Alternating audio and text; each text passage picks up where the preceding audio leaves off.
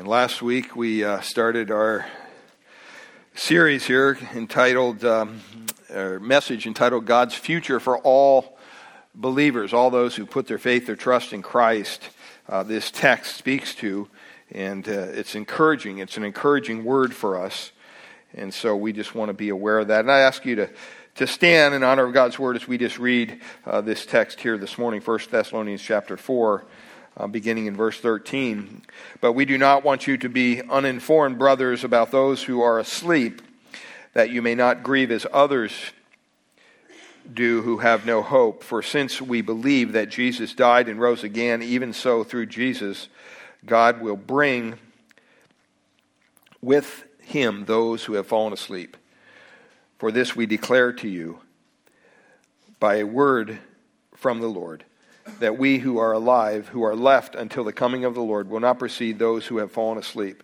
For the Lord himself will descend from heaven with a cry of command, and with the voice of the archangel, and the sound of the trumpet of God, and the dead in Christ will be first, will rise first, and then we who are alive, who are left, will be caught up together with them in the clouds to meet the Lord in the air and so we will always be with the Lord. Therefore, encourage one another with these words. Father, we pray that these words would be an encouragement to our heart this morning. We thank you and we praise you in Jesus' name. Amen. Amen. You may be seated.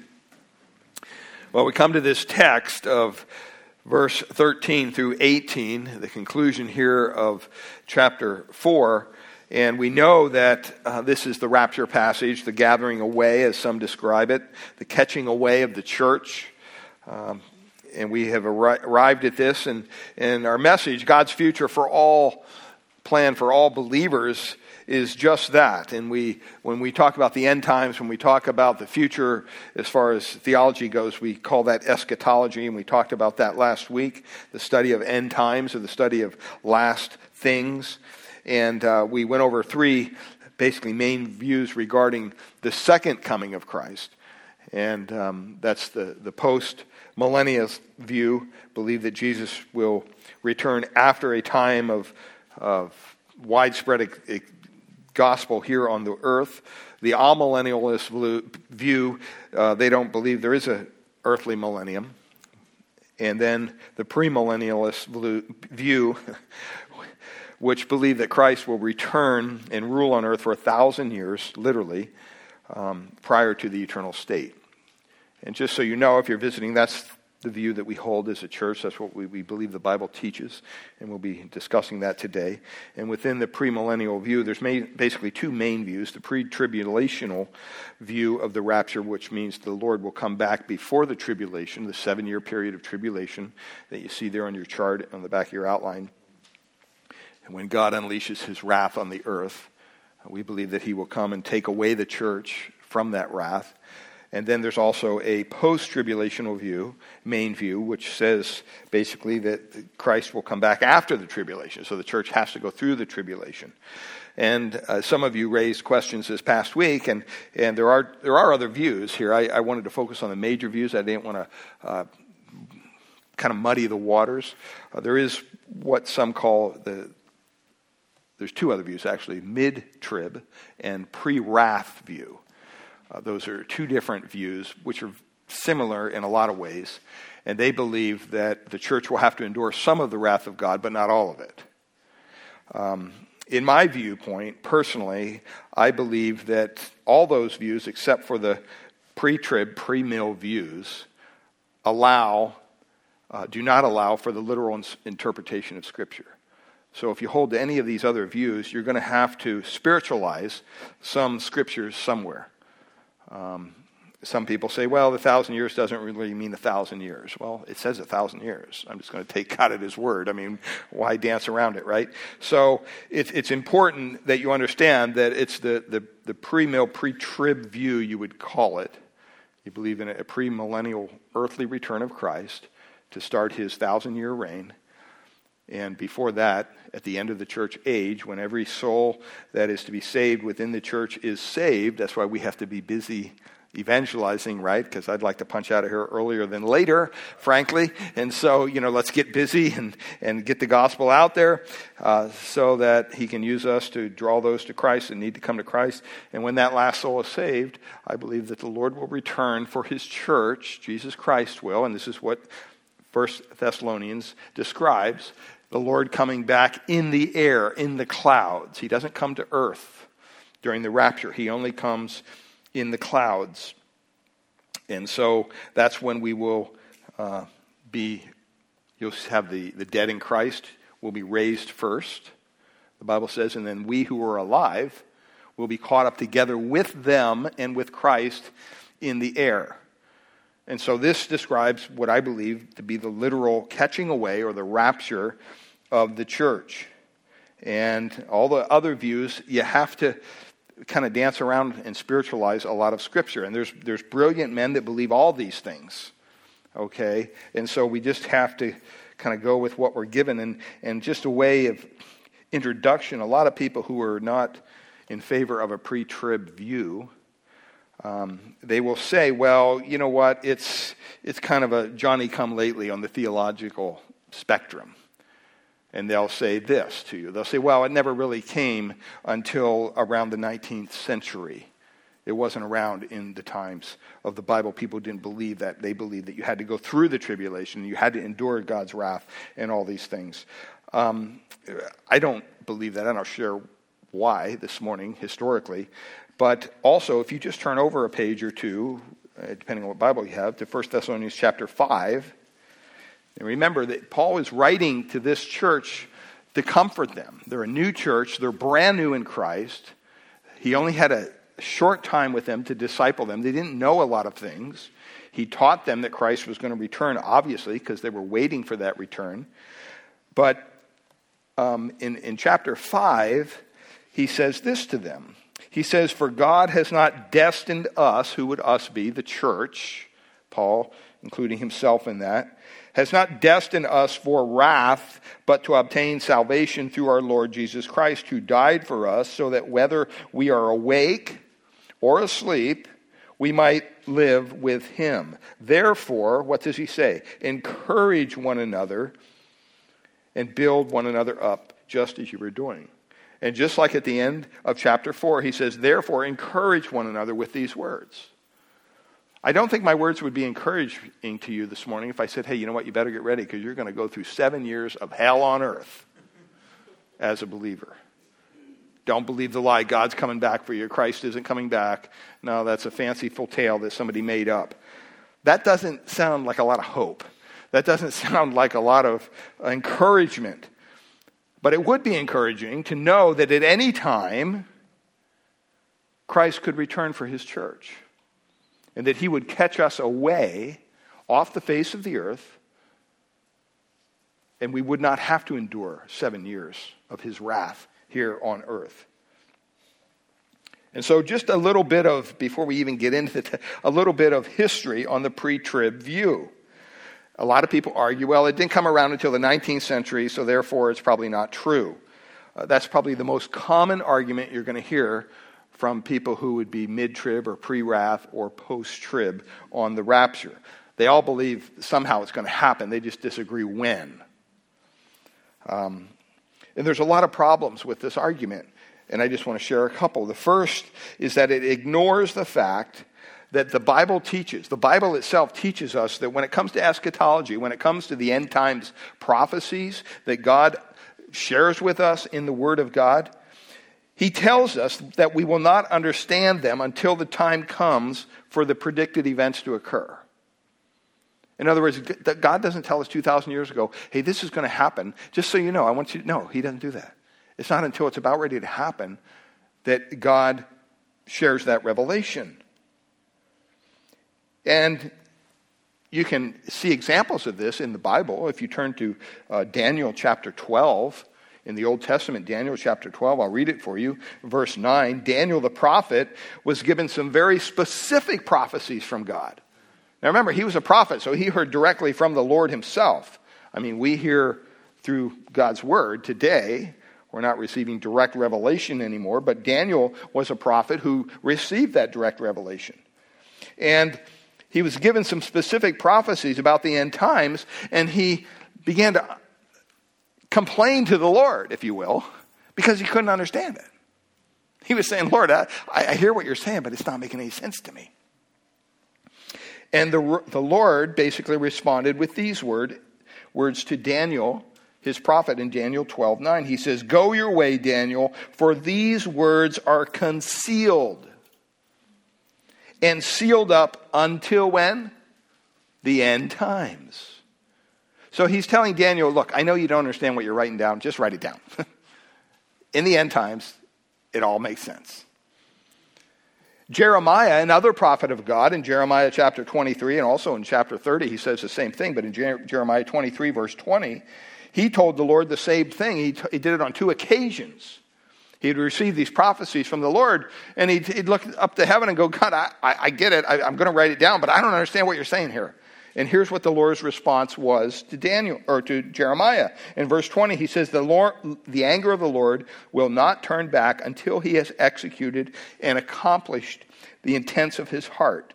And then he said this listen, in the latter days you will understand it clearly. In other words, Jeremiah, right now, I understand it doesn't make any sense. Right now, there's a lot of things that we have to wait for God to unravel before our eyes. And as I said last week, this is not a salvation issue. If you want to believe you want to go through the tribulation, God bless you. I would rather say, no, I, am hoping God will take us out of here. And I believe that's what the scripture teaches.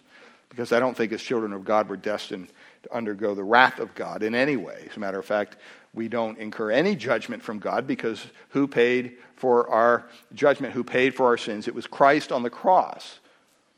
Okay? And so we don't, there's no reason for us to be under God's wrath as believers.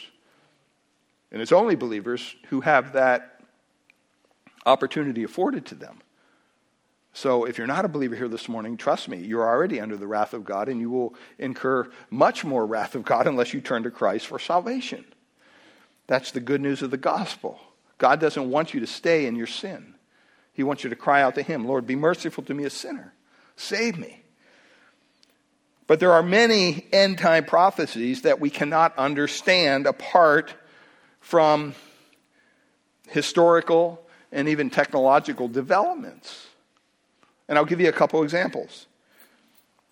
All the end time prophecies revolving around the state of Israel. Think about this. Those prophecies were not fully understood. They couldn't grasp them. They, they didn't make any sense to anyone especially historians, before the state of Israel was reestablished in May of 1948. Before that, there was no state of Israel. So you could read in the Bible something about Israel and go, how does this even apply? There's, what is it? Right? Because it was not established. How could you understand in the year 1900 these prophecies like in Ezekiel 38, where it says Russia will invade Israel in the end times.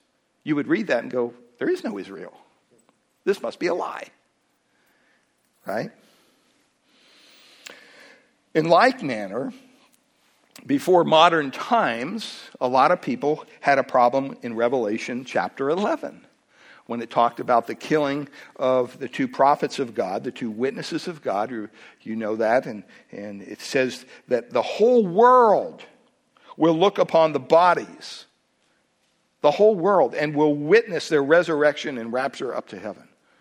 And people thought, that's impossible. How is that ever even possible? How is the whole world going to see an event that happens in one place? Go home and turn on your TV. you see things in real time. Sometimes you see too much, frankly, right?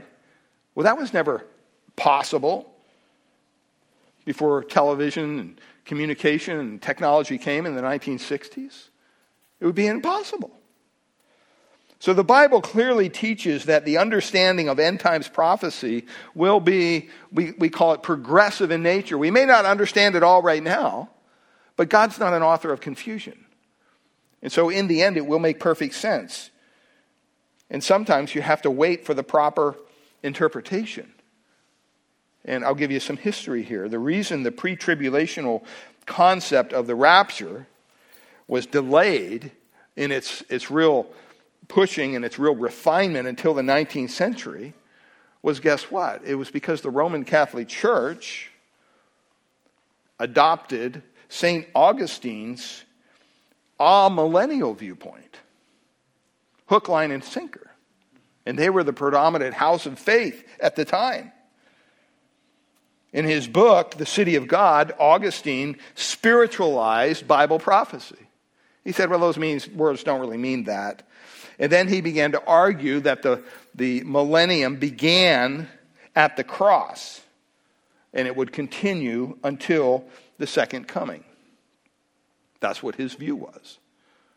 And the Roman Catholic Church was the predominant religion at the time, you might say, in the world. And so they said, no, this is what we're going to teach.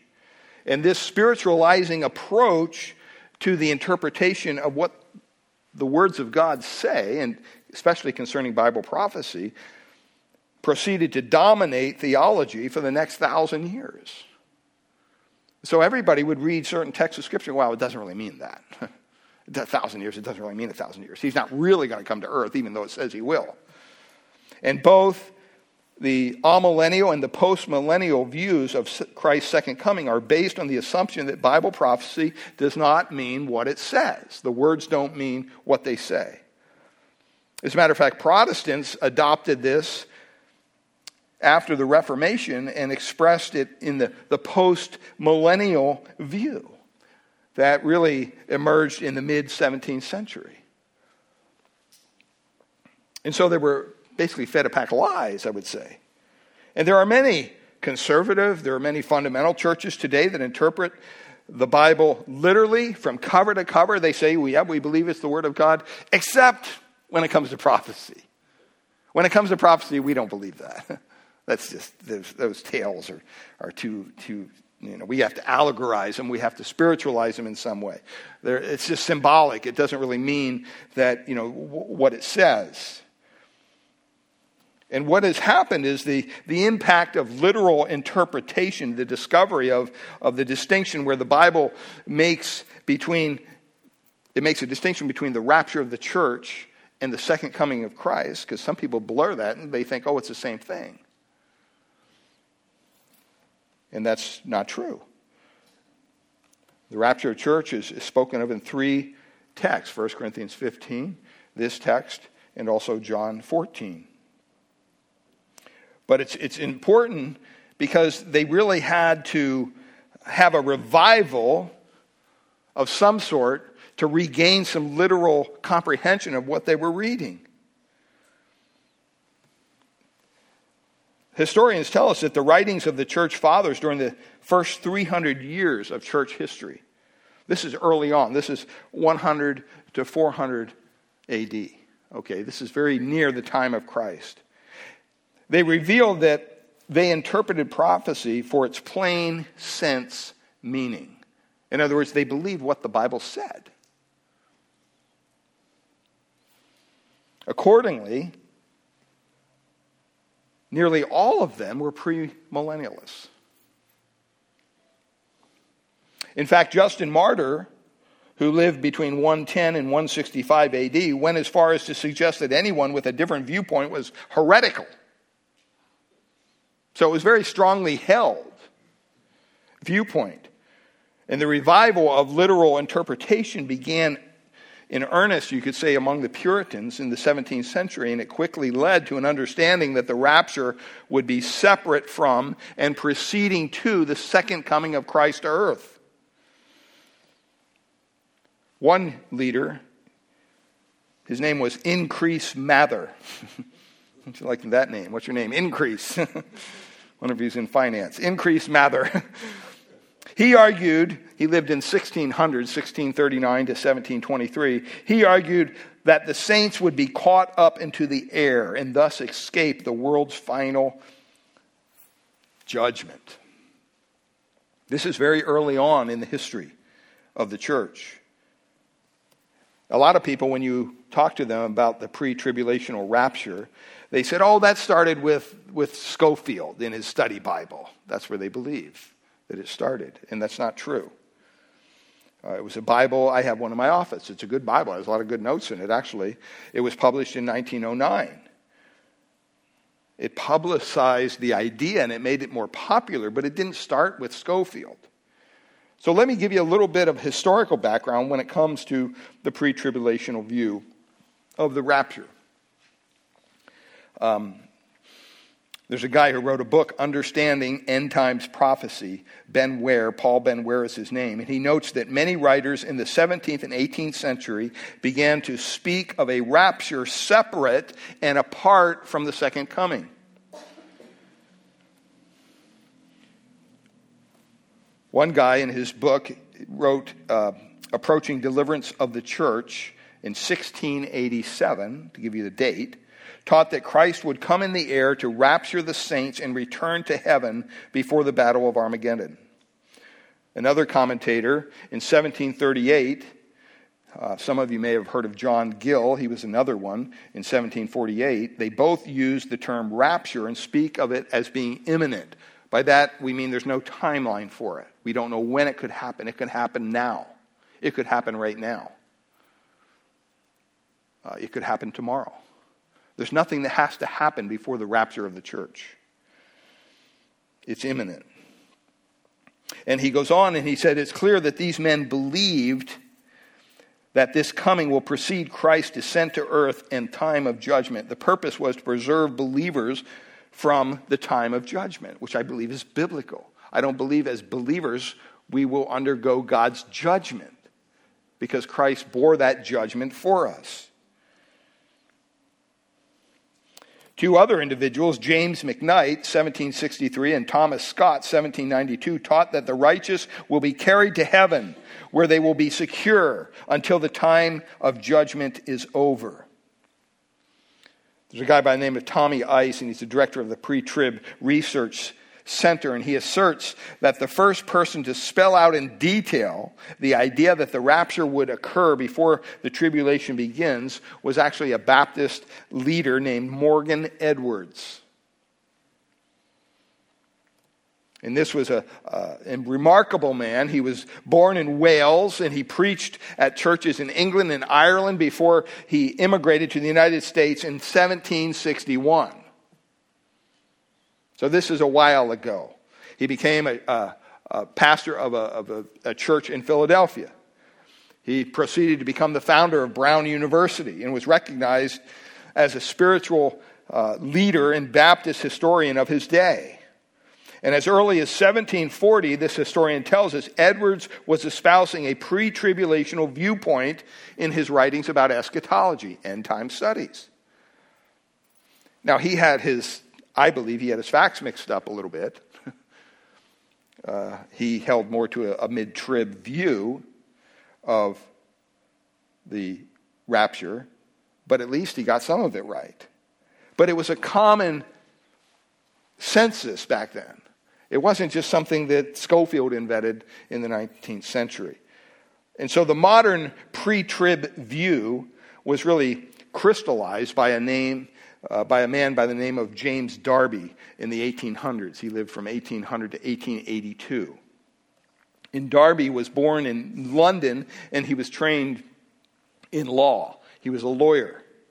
And he practiced law for only one year and he became overwhelmed with a deep spiritual struggle in his own life. And this, this struggle finally led him to enter the ministry and he became an Anglican priest, but quickly became delusioned when the church decreed that all converts would have to swear allegiance to the King of England. And Darby considered this to be a compromise on the lordship of Christ.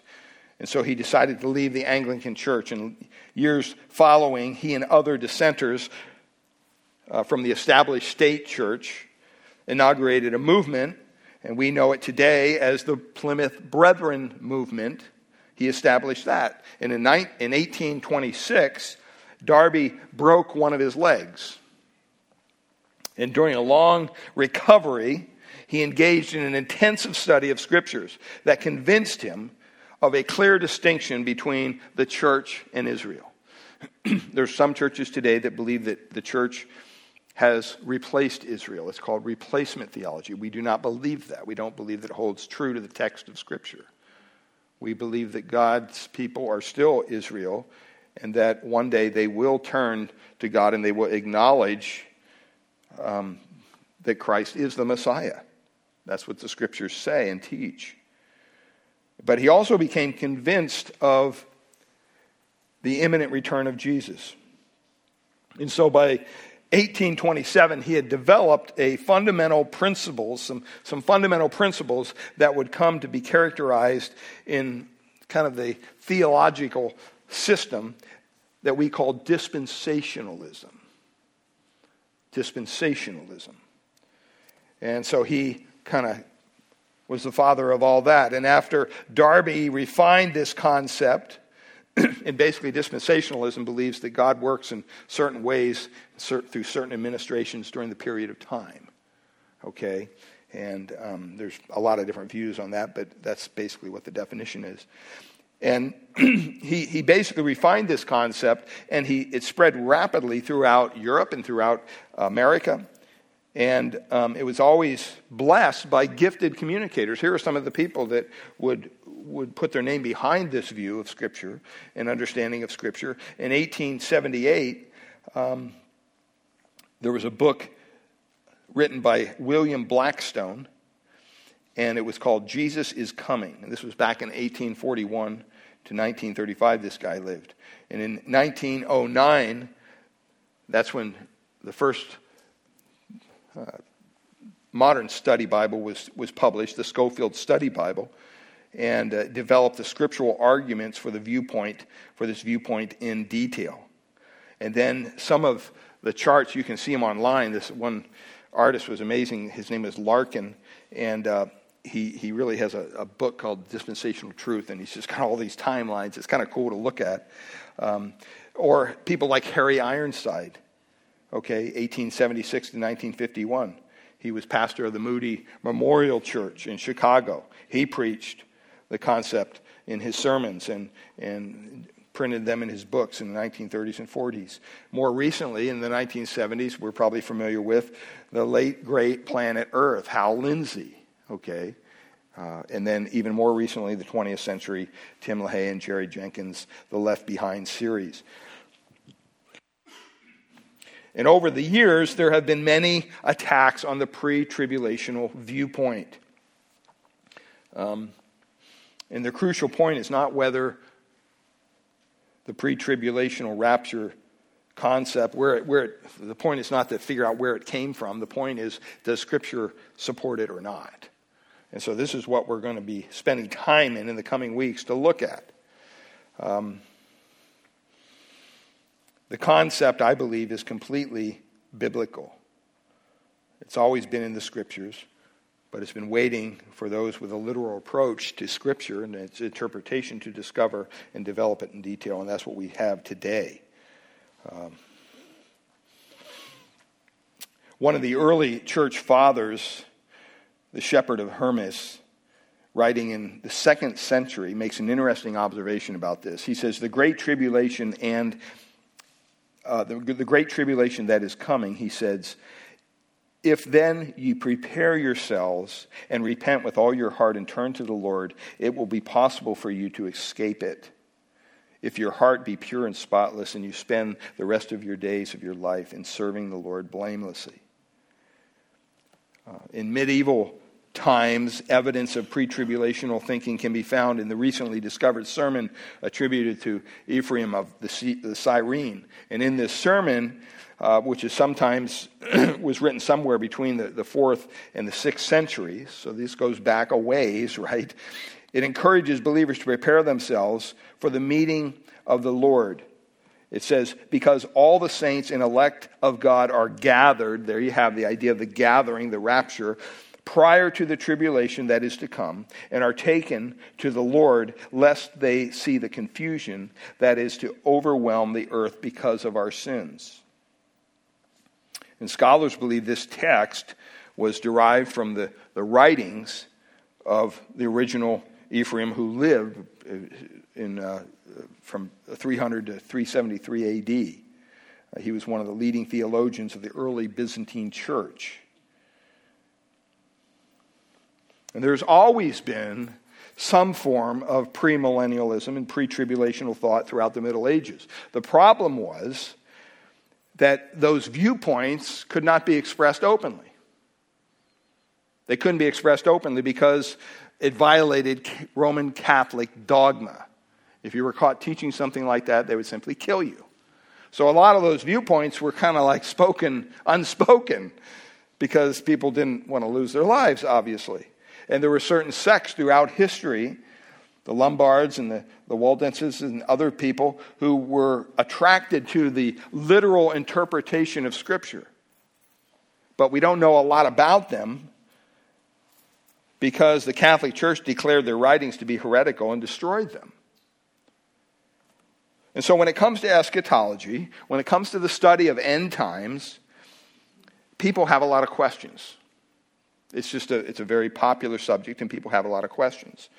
People inquire about future events in history and what the Bible has to say about it. How will this work out? What's going to happen? Questions like, well, what happens when Christians die? Um, do we go right to heaven? What happens to our bodies? So forth and so on. And these kinds of questions were not um, odd to the first to the church in Thessalonica. They, they, they, they had these same kind of questions because Paul had told them the Lord is coming back. Paul had let them know.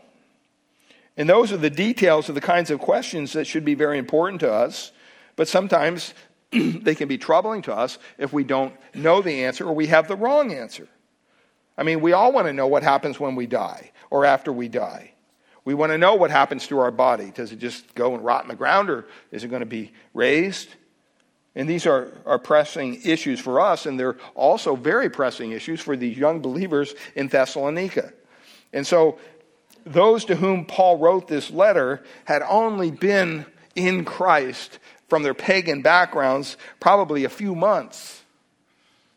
And so they're, they're really struggling with this as a baby Christian. They're really wondering, well, what's going to happen? I mean, okay, the Lord's coming back, but what is this you're, you're telling us? And they became very troubled about this. Uh, MacArthur has a lot to say about this, but he, he really says that, you know what, this was a very troubling thought in this church. what is going to happen? And did we miss the Lord's return? What, what's going on? He told them about eternal life. We know that because he preached the gospel to them and they believed it and they turned away from their idols to trust in Christ. And so they knew about eternal life. They knew that salvation was kind of the same as living forever, it's synonymous with that, living forever with God in heaven. And they also knew something about the coming of Jesus, that Jesus was going to someday return and, and gather his people together and take them to be with him. They knew about the great gathering event we refer to as the rapture. They knew about that. Paul had spoken to them about it. And so there were some questions in their minds how this is all going to work out. Like if you die now and the Lord hasn't come back, are you going to miss it? You know, because I'm sure they had loved ones who had died. They were under persecution. They were probably killed for their faith. Well, the Lord hasn't come back. What if he comes back tomorrow? My loved one's already dead. What's going to happen with him? Are they going to be somewhere else in heaven or am I going to see him? They had all kinds of questions. And apparently, Paul had made this event such a, a wonderful event and something they looked forward to so much that they literally thought it, it could happen now. And that's what Paul intended. Paul believed that. Paul really believed in his heart he would see the coming of the Lord. He was waiting for that day. And that's why we should have that same hope. We should have that, that same um, idea of looking forward to that. If you, if you look back in, in 1 Thessalonians chapter 1, verses 9 and 10, Paul says so much. It was so much on their minds. When you, when you look at, at verses 9 and 10 of chapter 1, he says, For they themselves report concerning us the kind of reception we had among you. And then he says, And how you turned from turned to God from idols to serve the living and true God. This is speaking of their salvation. And what? And to wait for his son from heaven. So he had, must have given them some kind of information on this. Whom he raised from the dead, Jesus, who delivers us from the wrath to come.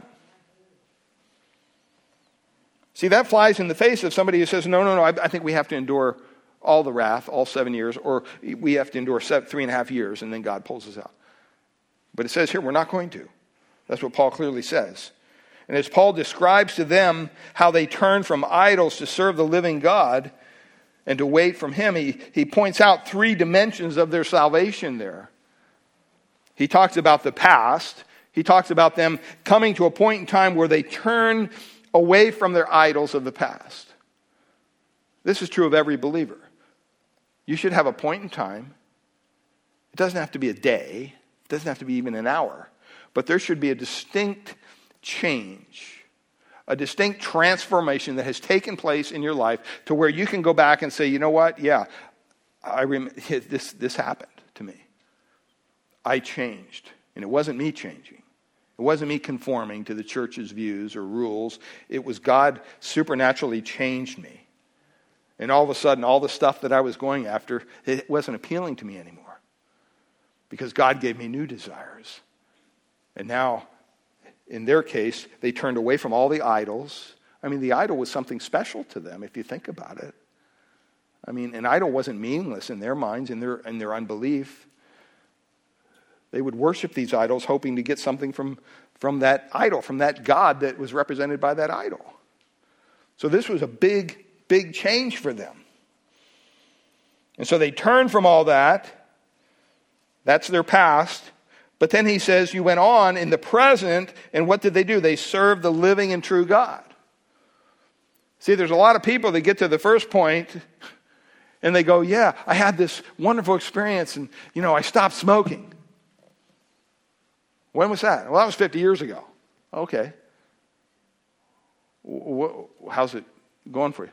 Well, I don't go to church anymore, you know, but I, I do it at home, and you know, that, that, that's not fulfilling what Paul said here. He said this is an ongoing transformation in your life. This is something that starts at a point in time and it has ongoing consequences. And part of the ongoing consequences for a believer is that you have a desire in your heart to serve the true and living God. That's a very real part of your faith. You don't do it to earn your faith, you do it because you have the faith.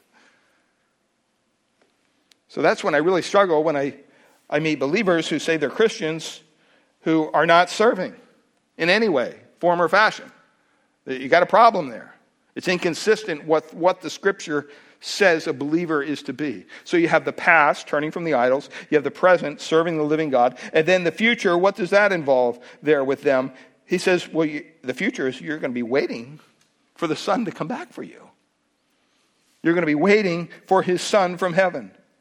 So the group in, in Thessalonica was a group that turned from their idols, they served the Lord, but then they also were a waiting group they couldn't wait for the Lord to come back.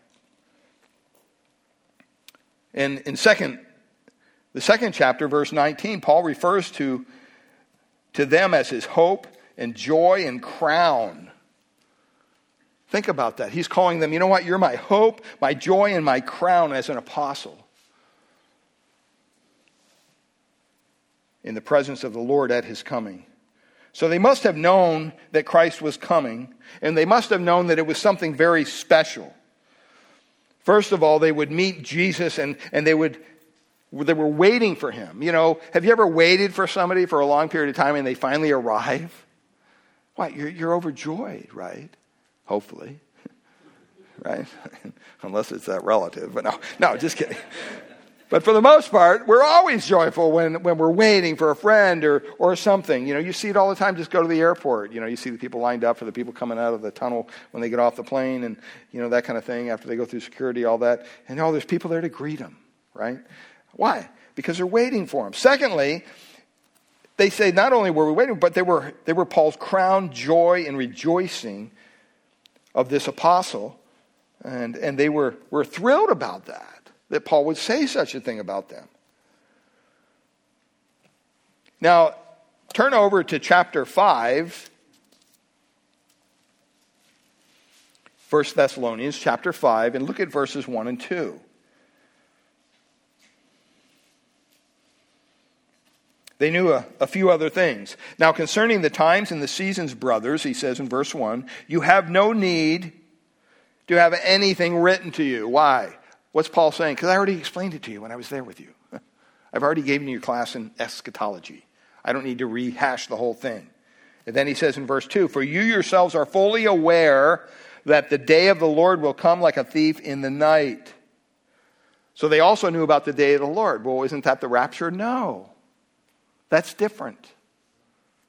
The rapture basically is Christ coming in the clouds, the Bible describes it as, and we are taken up to meet him in the clouds. The day of the Lord, the coming of the Lord, is when the Lord Jesus Christ comes back and puts his foot on the earth and begins his thousand year millennial reign here on earth. They knew about this time of judgment that was going to be coming on the ungodly. They knew that when Jesus came, he would gather them to be with him. But they also knew that he would judge the ungodly. And so they were waiting for Jesus to come. They were waiting for this gathering time, this rapture. And while they were waiting, they began to get emotionally disturbed. Some of them, like I said, thought maybe they missed it. How could this happen? What's going on? And it was a real, a real uh, concern because even back in, if you look at chapter 3, this kind of shows us that this was on their minds. Paul's writing in 2 Thessalonians chapter 3. Look at verses 3 and 4. Paul has to say to them that no one be moved by these afflictions, in other words, all the stuff, these persecutions you're going through, for you yourselves know that we are destined for this. How do they know? Because he told them. Verse 4 For when we were with you, we kept telling you, in other words, he told them over and over again, kind of like Jesus told the disciples, No, you don't understand. I'm going to Jerusalem to die. I'm going to Jerusalem to die. They didn't get it, they, they couldn't comprehend that. He kept on telling them beforehand that we were to suffer affliction, just as it has come to pass, and just as you know. So he reminds them you know what? You shouldn't be surprised by these trials you're going through, these difficulties, this persecution. I told you it was coming. But maybe there were some that thought somehow they were going to be gathered together before all this took place, personally. And in verse Second Thessalonians, turn over to that book. You see it in chapter 2. He addresses this with them in verses 1 and 2. Paul says, Second Thessalonians 2, he says, Now concerning the coming of our Lord Jesus Christ and our being gathered together to him, notice that he's not coming to us, we're going to him. He comes in the clouds and he takes us to him. We ask you, brothers, not to be quickly shaken in mind or alarmed either by a spirit or a spoken word or a letter seemingly to be from us to the effect that the day of the Lord has come. So somebody in this church was spreading rumors to these people who were under persecution. Hey, you know what? You missed it. you missed it. Sorry. You're still here. Your head's going to be on a platter. And what would that do? That would suck away your hope right? You would think, whoa, wait a minute. What's going on here? And so there was an awful lot of concern. They lost their composure. And they began to ask themselves, had the day of the Lord already begun? What's going on here? How did we miss this?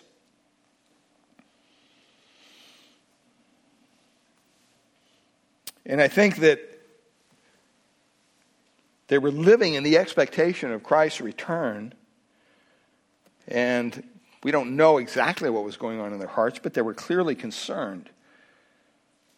And they were waiting for this event to happen. They wanted the Lord to come.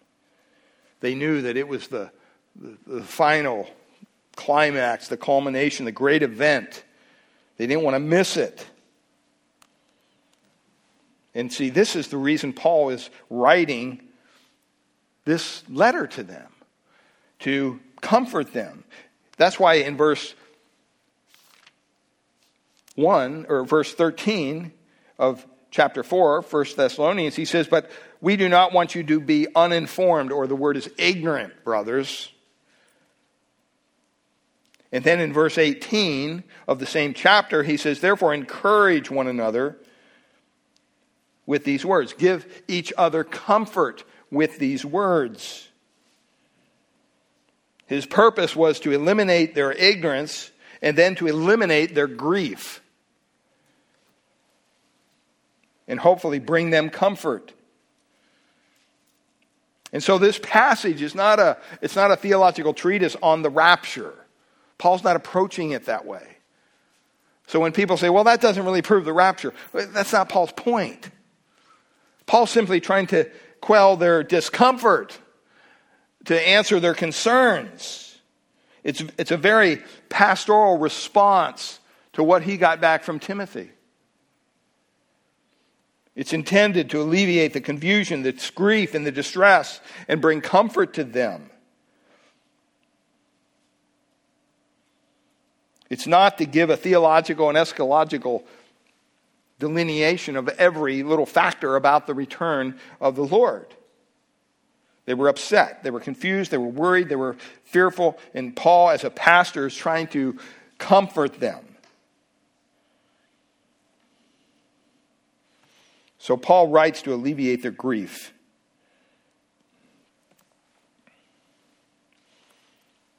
And I believe it's fair to say that that Paul had communicated to them that Jesus would come in their lifetime. I believe he believed that. That's why we refer to it as the imminent return of Christ. I mean, if, if they didn't believe that, then why would they be asking these questions, right? Doesn't make any sense. So the major question here is what happens?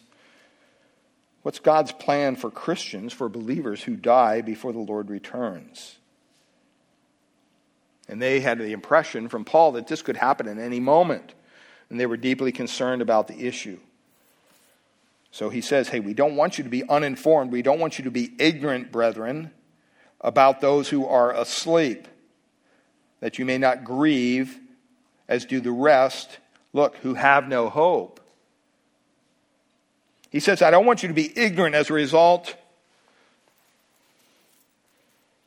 of being ignorant, grieving, and I don't want you to, I don't want you to worry about those who have died. That somehow thinking you missed the Lord's return. And you say, well, how did Paul know that they were thinking this? Remember, Timothy wrote, he visited them.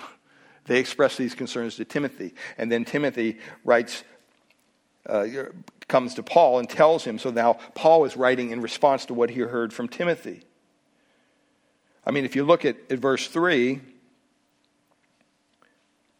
of chapter, uh, chapter, th- chapter 3, verse 1, you remember that he mentions how he couldn't endure any longer not knowing about them. Paul was very concerned for them.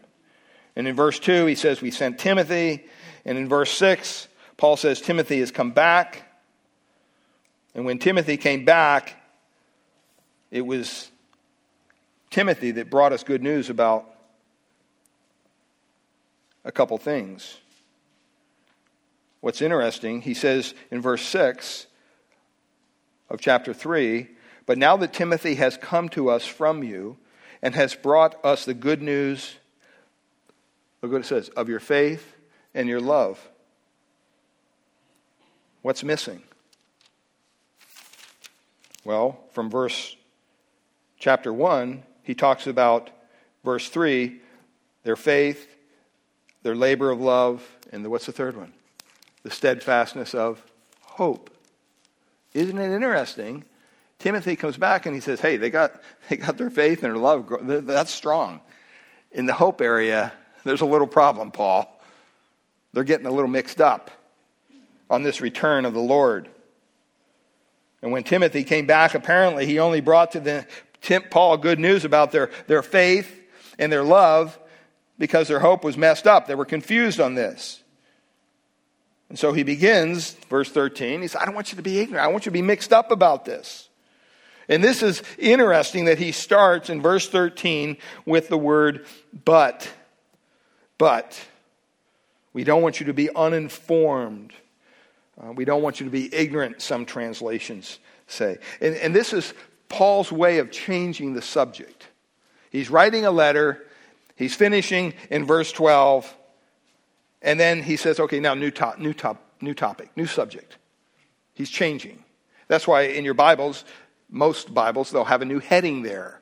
Headings aren't, they're just put there by men, but they help us kind of delineate the subject changes and things like that. So in my Bible, right before verse 13, it says the coming of the Lord in bold print. And before that, in chapter 4, it says a life pleasing to God. So he's talking about a life pleasing to God, and then all of a sudden he switches to the coming of the Lord because he knew this was on their heart. And so that word but marks a change in course. Brothers, the word brethren or brothers is a call to attention. You know, it'd be like if I said, listen up, beloved. You know, listen up, brothers and sisters in Christ. I'd be, I'd be wanting to make a, a impact on what I'm about to say. And so he says, I want you to pay attention about what I'm going to say here, brothers. Don't be ignorant about this. And in terms of affection, he had a love for them, and so he could definitely call them brothers and sisters in Christ. But he introduces this new new subject. And you say, well, what's the new subject? Well, we're told in verse 15. Look at what he says in verse 15. He says, For this we declare to you. In other words, everything I just told you, I'm declaring to you by what? What's it say? A word from the Lord. Wow. This is something that hasn't been unveiled before. This is something that's new, it's a new subject.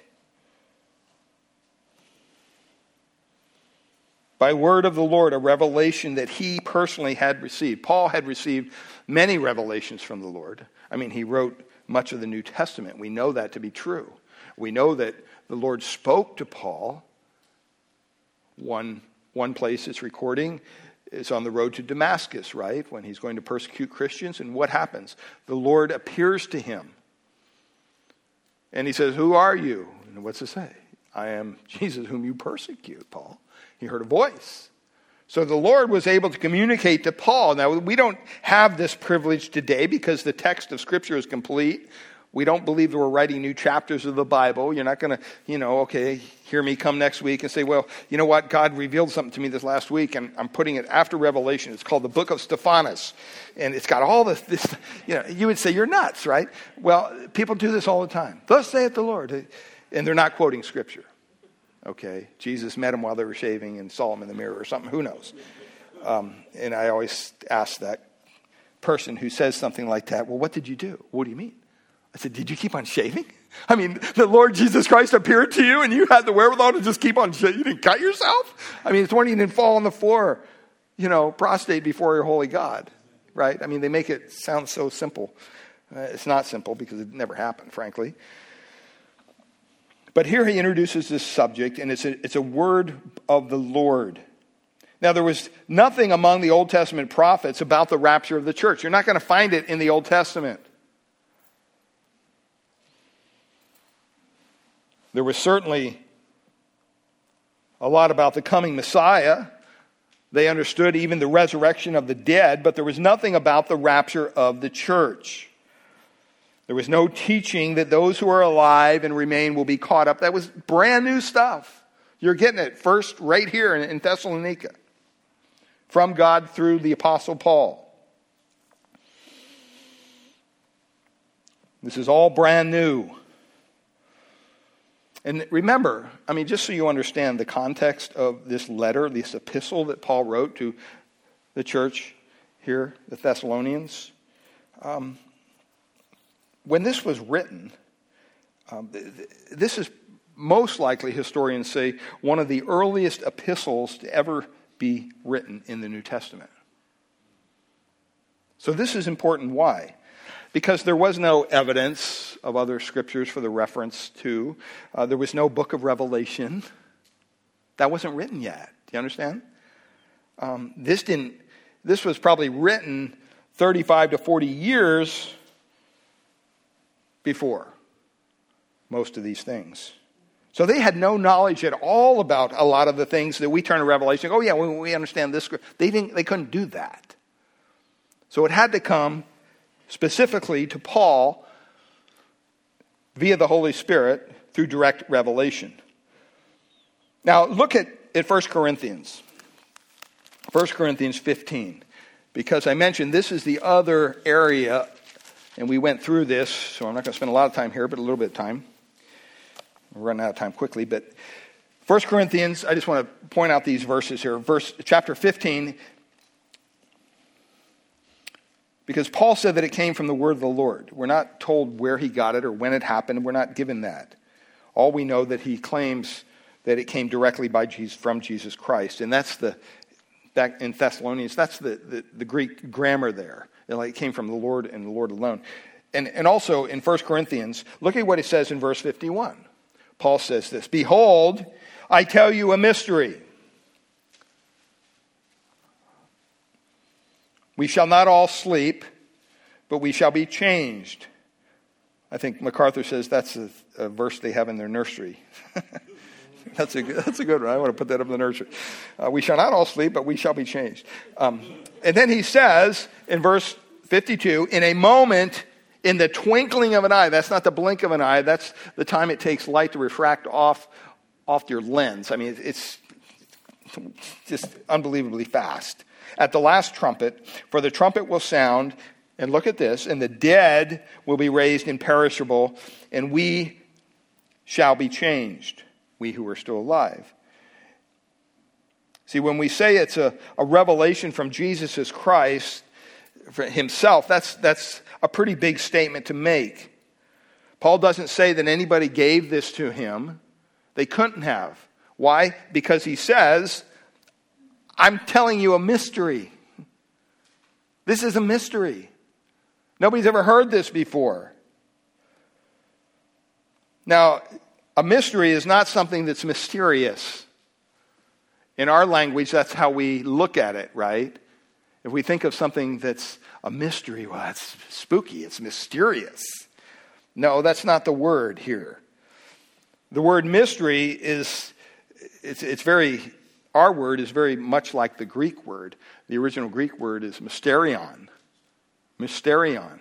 Mystery. All they did is just transliterate it right over. They didn't even create an English word for it. They just took the Greek and made it into English the same way it, it sounds. Mysterion, mystery. And when we say that in English, we think something's mysterious. That's not the meaning of the word. The word mystery in Greek, in the New Testament times, it's referred to this. It's, it's speaking of a fact that something was not known in the past, but is now being revealed or is revealed. A mystery is something that is factual, it's factual, but nobody knew about it. But now we do. Um, an example of a mystery, simple in history, in our history as the world, we would say that you can track throughout history, at one point in time, men believed the earth was flat. Common belief. But guess what? It wasn't. right? The fact was true that the earth was still round, even though they believed it was flat. They just didn't have the scientific and the knowledge that we have today through space and everything to view it and go, wow, no, it's not flat, it's round. It didn't change the fact because they didn't know the fact that it was round and they said it was flat. It's important that we understand it that way. And so, here, when we're speaking about the rapture, this is a mystery. This is something that's never been revealed before.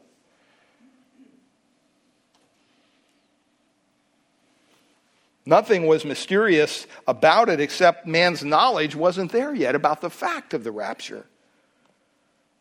Now, according to the Bible, the rapture, which will happen in a moment in the twinkling of an eye, it's a mystery. That's what the Bible says.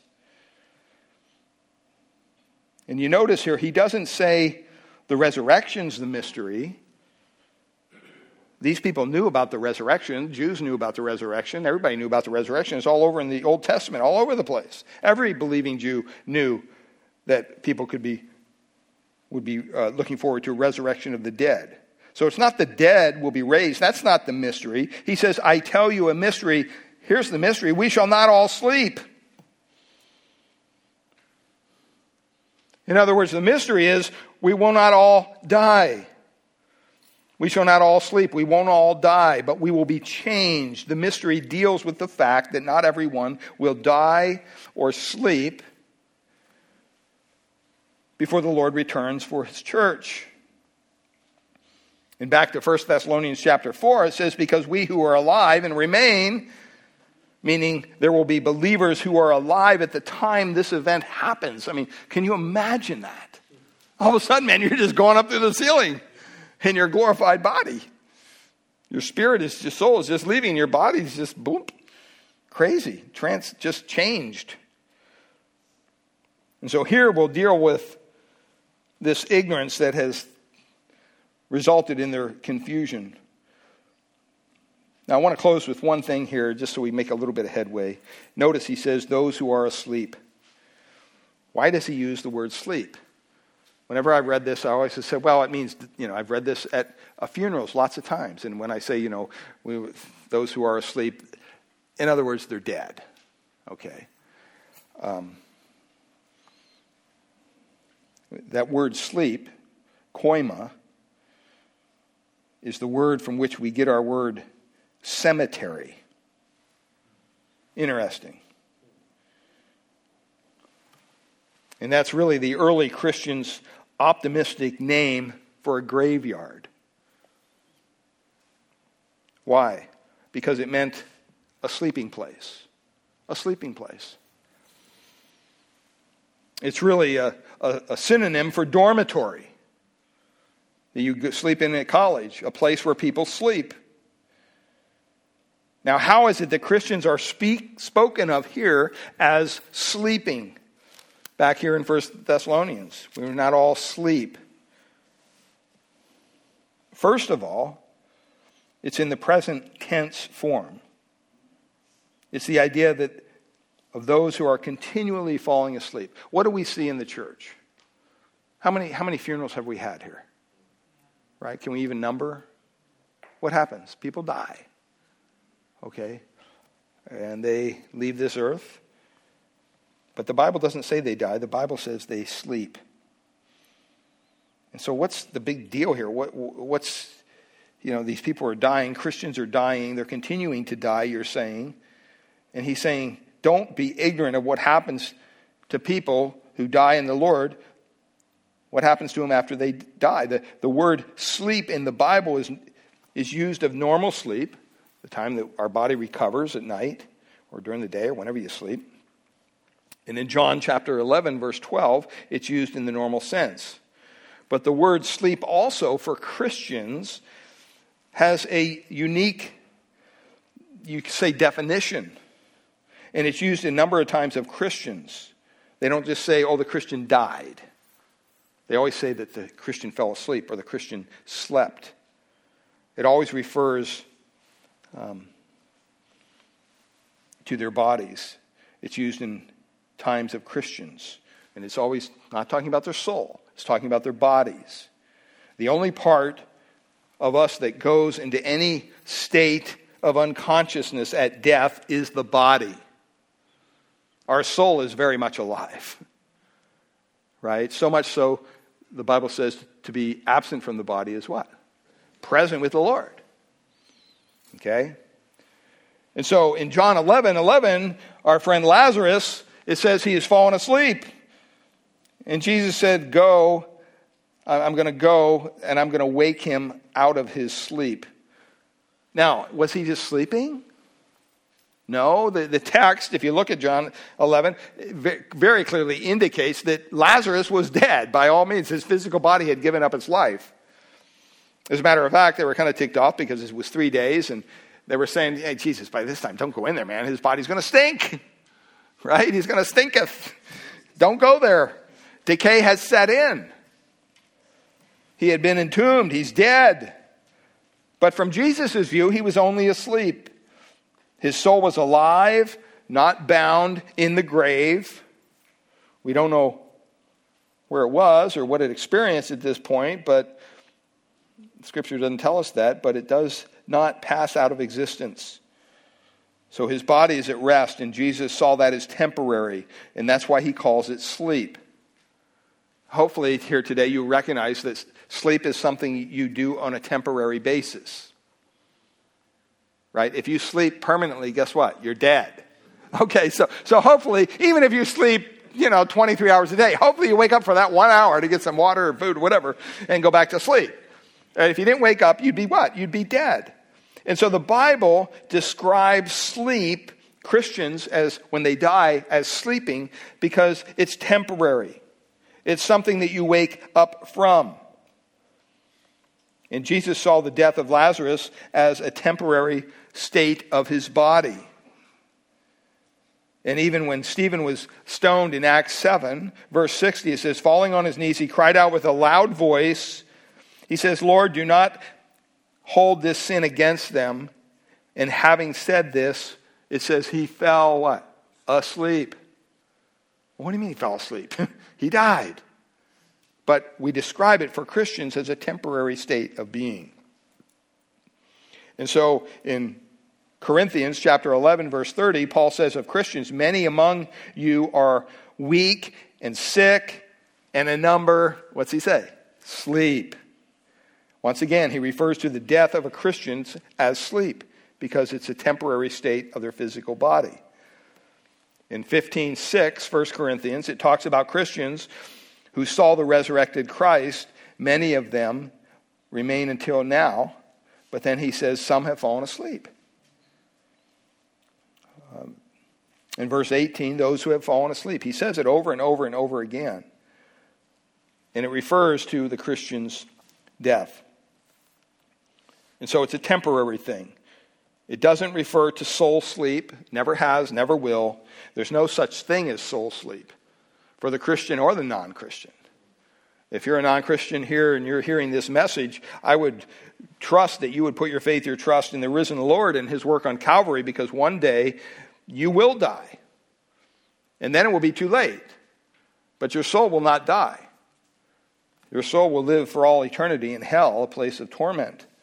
We don't want anyone to go there. And so there's no such thing as souls sleeping. And when Stephen was dying, he said, Lord Jesus, receive my what? My spirit, my soul. So he had anticipated the Lord returning. So to be absent from the body is to be present from the Lord. There's no purgatory, there's no in between place, there's no state of unconsciousness or semi consciousness, there's no spiritual coma, call it whatever you may. Even Paul in Philippians 1:23 says it's better that I depart and be with Christ. Right? Uh, you're either here as a believer or you're with Christ. There's no in between place. Um, and the same thing for unbelievers. If you're an unbeliever and you die, you, draw, you go directly into a place of torment. Um, and so Paul says, I don't want you to grieve like other people who have no what? Have no hope. Thessalonians, remember you have hope. You have hope that the Lord will return. You have hope that those who have gone before you as believers, you know, maybe you said, be, said goodbye to them before they died, right? I remember when my brother in law died, I had opportunity to share with him. I kind of said my piece with him. But you know what? You never say goodbye to a believer for the last time. Right? You never do. Because you'll see him again. We'll all see each other in heaven one day, right? Amen. And that's what we have. That's where that hope comes from. And so we'll continue this next week. But let's close in a word of prayer and Father, we thank you for your goodness and your grace. And Lord, I just pray that these messages will be an encouragement, a comfort to us as believers, Lord, that we would understand that, Lord, you are returning for us, that you are coming back for your church. And Father, we don't know when, and we may not have all the details on how this is going to work out, but Lord, we have enough to look forward to that glorious thing. And Lord, we ask, Father, that we do everything we can to serve you in the meantime until your return. And Father, if there's those within the hear of this gospel who've not yet put their faith or trust in Christ, I pray that even now would be the day that they cry out to the Lord. Lord, be merciful to me, a sinner. Father, I'm acknowledging my sin before you, a holy God, and I pray that you would save me from my sin as I put my faith and trust in Christ and his work on the cross. That's a prayer. When it's prayed from a sincere heart, he'll answer and he'll transform you. He'll give you new desires, make you a new person, a new creation in Christ. And that just speaks to how bad we are. He can't just put a band aid on us, He has to recreate us in Christ. And so, Father, we thank you for your provision. And we pray, Lord, that we would look forward to this day.